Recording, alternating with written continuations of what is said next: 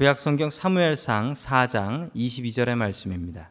또 이르기를 하나님의 괴를 빼앗겼으므로 영광이 이스라엘에서 떠났다 하였더라. 아멘.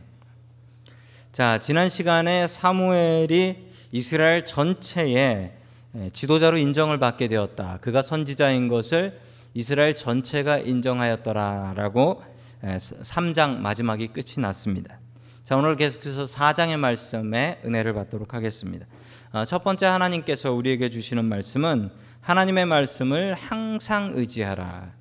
여러분 이 타이틀에서 타이틀에서 노란 글씨로 언더라인 쫙 가야 될 때가 어딜까요? 어느 단어일까요? 항상입니다. 항상.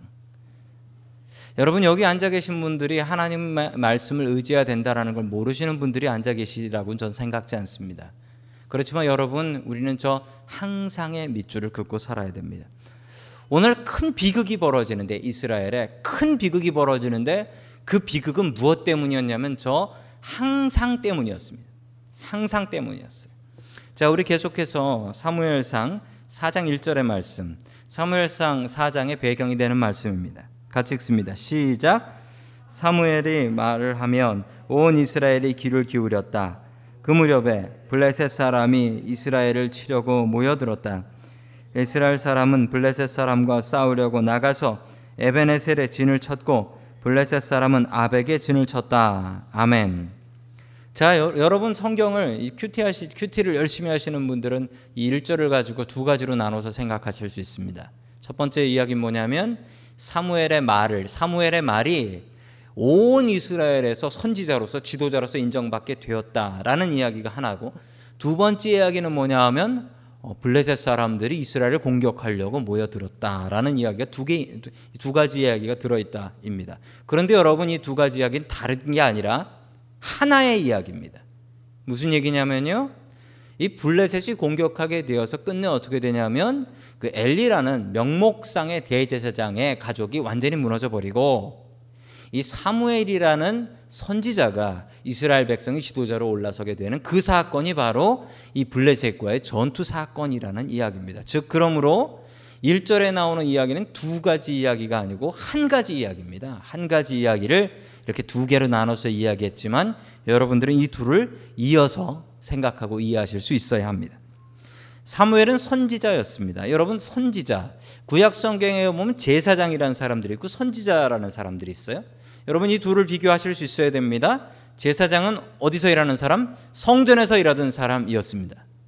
자, 성전에서 일하고 성전에 예배드리러 제사드리러 오는 사람들을 그 사람들을 돕는 사람들이 제사장이었고 제사장은 레위 지파 사람들이었고 대를 이어서 물려받아서 하는 사람들이었고 비교적 안정적인 사람들이었습니다. 자, 그러면 선지자라는 사람들은 누구냐면 누구나 선지자가 될 수 있습니다. 하나님의 영이 임해서 너 가서 이 얘기 전해. 그러면 그 사람이 그 순간 선지자가 되는 겁니다.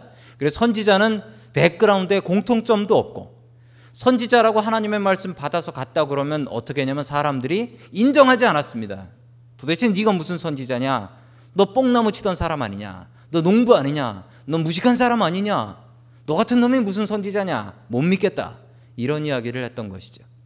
여러분 그런데 이 사무엘이란 사람은 제사장이 아니었습니다. 레위 사람이 아니니까요. 그런데 여러분 사무엘은 특이한 점이 있죠. 선지자임에도 불구하고 사무엘은 어디서 자랐다? 성전에서 자랐다라는 아주 묘한 여러분 구약 성경이 사무엘처럼 묘한 백그라운드를 가진 사람이 드뭅니다. 선지자인데 제사장 밑에서 배웠어요. 성전에서 자랐어요. 여러분 그러면 이 사무엘이라는 분은 구약 성경에 나오는 이 백그라운드를 생각하자면 아주 완벽한 분 축에 들어갑니다. 제사장 밑에서 배워서 아주 정, 포멀한 신앙 교육을 받았음에도 불구하고 하나님의 말씀이 임해서 선지자로서 이야기를 했고 그 말씀을 이스라엘 모든 백성들이 경청하고 들었다라는 사실입니다. 자, 블레셋과의 전투가 있게 됩니다. 여러분 성경에 이스라엘 최고의 적은 구약 성경에는 블레셋이고 신약 성경에는 로마입니다. 로마, 로마와 블레셋, 성경을 이해하는데 가장 중요한 두 민족이 아닌가 싶습니다. 여러분 블레셋은 어떤 사람들이냐면 이 사람들을 이제 영어로 보면 팔레스타인이라고 팔레스틴, 팔레스타인. 지금 아시죠? 이스라엘에 살고 있는 그 유대인들 말고 다른 사람들, 이 팔레스타인 사람들입니다. 자, 그 사람들의 조상이라고 합니다. 그런데 이 사람들이 정말 레이셜리 인종적으로 조상인지는 잘 모르겠습니다. 왜냐하면 성경에 나오는 이 블레셋 사람들의 특징이 있습니다. 첫 번째, 키가 크다. 누구만큼? 누구만큼요? 골리앗만큼 크다. 예, 골리앗만큼 커요. 골리앗만 컸던 게 아니고 이 사람들이 컸습니다. 여러분 저는 전에 사람들이 키, 가 크다라는 것을 별로 믿지 않았지만 미국 와서 알게 되었습니다. 정말 큰 민족은 정말 씨가 다르구나라는 것을 알게 되었습니다. 정말 커요. 정말 커. 그런 민족이 있는 거죠. 여러분 반대로 유대인들은 인종적으로 좀 작습니다. 원래 유대인들은 좀 작아요. 그러니까 다윗과 골리앗이 이해가 되시죠? 첫 번째 블레셋 사람들은 키가 크다. 두 번째 블레셋 사람들은 특징이 이 사람들은 최신형 무기를 사용했어요. 당시 최신형 무기라면 뭐냐면 철기였습니다. 철기 문명. 철기 문명. 이걸 잘 아셔야 됩니다. 이스라엘에 이스라엘에 칼을 쓰다가 칼을 갈 데가 없으면 누구한테 가야 되냐면 끝내 블레셋 사람한테 가서 칼 갈아 달라고 했대요. 왜냐하면 대장간이 블레셋밖에 없었어요. 여러분 당시에 최첨단 무기를 가지고 있으면 세상을 지배할 수 있습니다. 원래 이 블레셋 사람들은요 이 동네 살던 사람들이 아니고 이 지중해 쪽에 살고 있었던 해양 민족이었다고 합니다. 배를 타고 다니면서 좋은 바닷가가 있으면 거기 가서 칼 들고 가서 사람 죽이고 거기를 점령하고 살았던 거예요. 즉 좋은 땅은 블레셋이 다 갖고 살았다. 그리고 이스라엘 사람들은 산에 올라가서 블레셋 사람들을 무서워서 덜덜 떨며 살았다라는 것입니다. 자, 계속해서 우리 3절의 말씀을 같이 보겠습니다. 시작. 이스라엘의 패잔병들이 진을 돌아왔을 때 장로들이 말하였다. 주님께서 오늘 우리가 블레셋 사람에게 지도록 하신 까닭이 무엇이겠 실로에 가서 주님의 언약궤를 우리에게 모셔다가 우리 가운데 있게 하여 우리의 원수 손에서 구하여 주시도록 하자. 아멘. 자, 4장에서는 블레셋과의 전투가 몇 번 나올까요? 두 번 나옵니다. 두 번 나와요. 첫 번째는 준비 없이 나가서 싸우다가 아, 완전히 패배하고 돌아왔습니다. 그래서 이제 하는 얘기가 우리가 전쟁을 나가서 싸우려면 하나님의 언약궤, 이제 언약궤를 예전 성경에서 법궤라고 하죠. 법궤는 뭐냐면 그 안에 십계명의 돌판, 그리고 만나 항아리, 그리고 아론의 지팡인데 거기서 싹이 난 지팡, 요세 개의 아이템스가 들어 있는 게 이제 법궤입니다. 법궤의 의미는 하나님께서 우리와 함께 하신다라는 상징적인 의미를 가지고 있는 거죠. 그러니까 이스라엘 백성들이 전쟁에서 지고 나서 생각하기를 아, 우리가 하나님이 함께 하시지 않아서 졌구나. 라고 생각을 하여서 우리가 법궤를 가지고 나오면 이긴다 라고 해서 가서 법궤를 가지고 나왔던 것입니다. 참고로 법궤는 누구만 질 수 있냐면 제사장들만 질 수 있습니다. 제사장들만. 제사장 외에 법궤에 손이 가면 그 자리에서 즉사해서 죽습니다. 법궤에 손을 댔다가 죽은 사람 이름 혹시 아십니까? 우사입니다. 우사. 우사. 우사가 웃다가 죽은 사람 아니고요. 법궤에 손을 댔다가 죽은 사람입니다. 자, 우사라는 사람이 그래서 제사장들이 뒤에 보면 홈리와 비누아스가 법궤 메고 나갔다가 죽었다라고 나옵니다. 그 얘기가 바로 그거예요. 법궤는 제사장들만 거기다가 거기다가 막대기를 껴가지고 제사장들도 함부로 손을 못 댔어요. 막대기를 껴가지고 이러고 들고 다녀야 됐던 거예요. 자, 여러분, 이스라엘 백성들이 잘못한 게 무엇일까요? 여러분, 첫 번째 전투에 왜 이스라엘 백성들이 졌을까요? 여러분, 성경을 잘 살펴보시면 이스라엘 백성들이 블레셋 사람들이 싸우러 왔다고 했는데 이 이스라엘 백성들이 크게 준비하지 않습니다. 왜 그랬을까요? 준비 안 해도 이길만 했으니까요. 준비 안 해도 저놈들 정도는 이긴다라는 자신감이 있어서 그래요. 만약에 처음부터 저 블레셋은 우리가 상대 못할 사람들이고 쟤들하고 싸우면 진다라는 확신이 있었다면 이스라엘 백성들이 어떻게 했을까요? 처음부터 법궤를 들고 갔을까요? 처음부터 법궤를 들고 갔을 것입니다. 이스라엘 백성 마음속에 무엇이 있었습니까? 이건 기도 안 하고도 할 수 있어. 이건 하나님 의지하지 않고도 이 정도는 내가 할 수 있어. 라는 자만심이 있었던 것입니다. 여러분 다시 한번 생각해 볼까요? 여러분들에겐 그런 자만심이 없습니까? 저는 있는데요. 저는 기도 안 하고 뭐 할 때가 있어요. 이건 기도 안 하고도 내가 할 수 있어. 이 정도는 내가 그냥 할 수 있어. 라는 생각.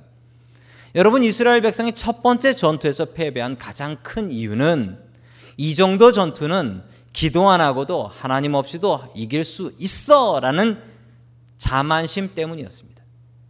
여러분, 우리가, 우리가 이 시점에서 다시 생각해야 돼, 봐야 될 말씀은 우리는 하나님의 말씀을 의지해야 됩니다. 언제? 필요할 때, 궁핍할 때, 어려울 때가 아니고 항상, 항상. 여러분, 우리는 기도해야 됩니다. 언제 기도해야 될까요? 일을 하다 막히고 괴로울 때? 아닙니다. 우리가 기도해야 될 때는 항상입니다. 항상, 항상.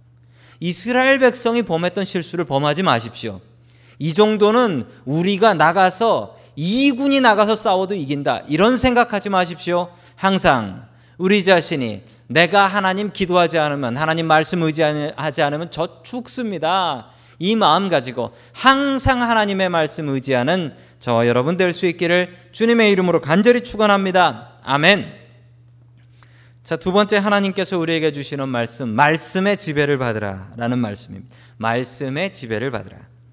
여러분 하나님의 말씀의 지배를 받아야 됩니다. 여러분 하나님의 말씀에 지배를 받는 사람이 있고 하나님의 말씀을 이용하는 사람이 있습니다. 여러분 우리는 어떤 사람이 되어야 될까요? 여러분 말씀은 이해하고 감동하고 은혜 받는 데서 끝나면 그건 여러분 말씀을 이용하시는 겁니다. 말씀은 여러분 우리가 순종하고 거기에 목숨 걸고 사는 것입니다. 여러분 말씀대로 사는 교회가 되어야 됩니다. 우리 교회가. 여러분 우리들이 말씀대로 사는 가정 되어야 됩니다. 우리들의 신앙이 말씀대로 사는 인생 되어야 됩니다.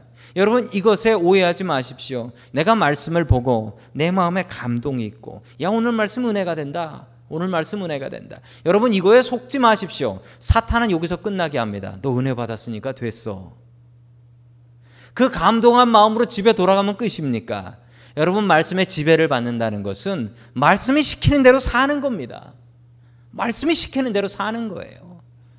여러분 사탄은 우리를 우리에게 감동과 은혜에서 이쯤에서 끝내라고 합니다. 여러분 그러나 우리는 말씀에 순종하고 말씀에 지배받는 사람이 되어야 합니다.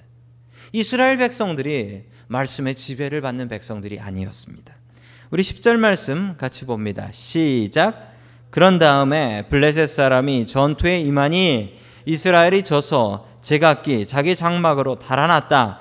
이스라엘은 이때에 아주 크게 져서 보병 3만이 죽었다. 아멘. 여러분 보병 3만 명이면 엄청난 인원이 죽은 것입니다.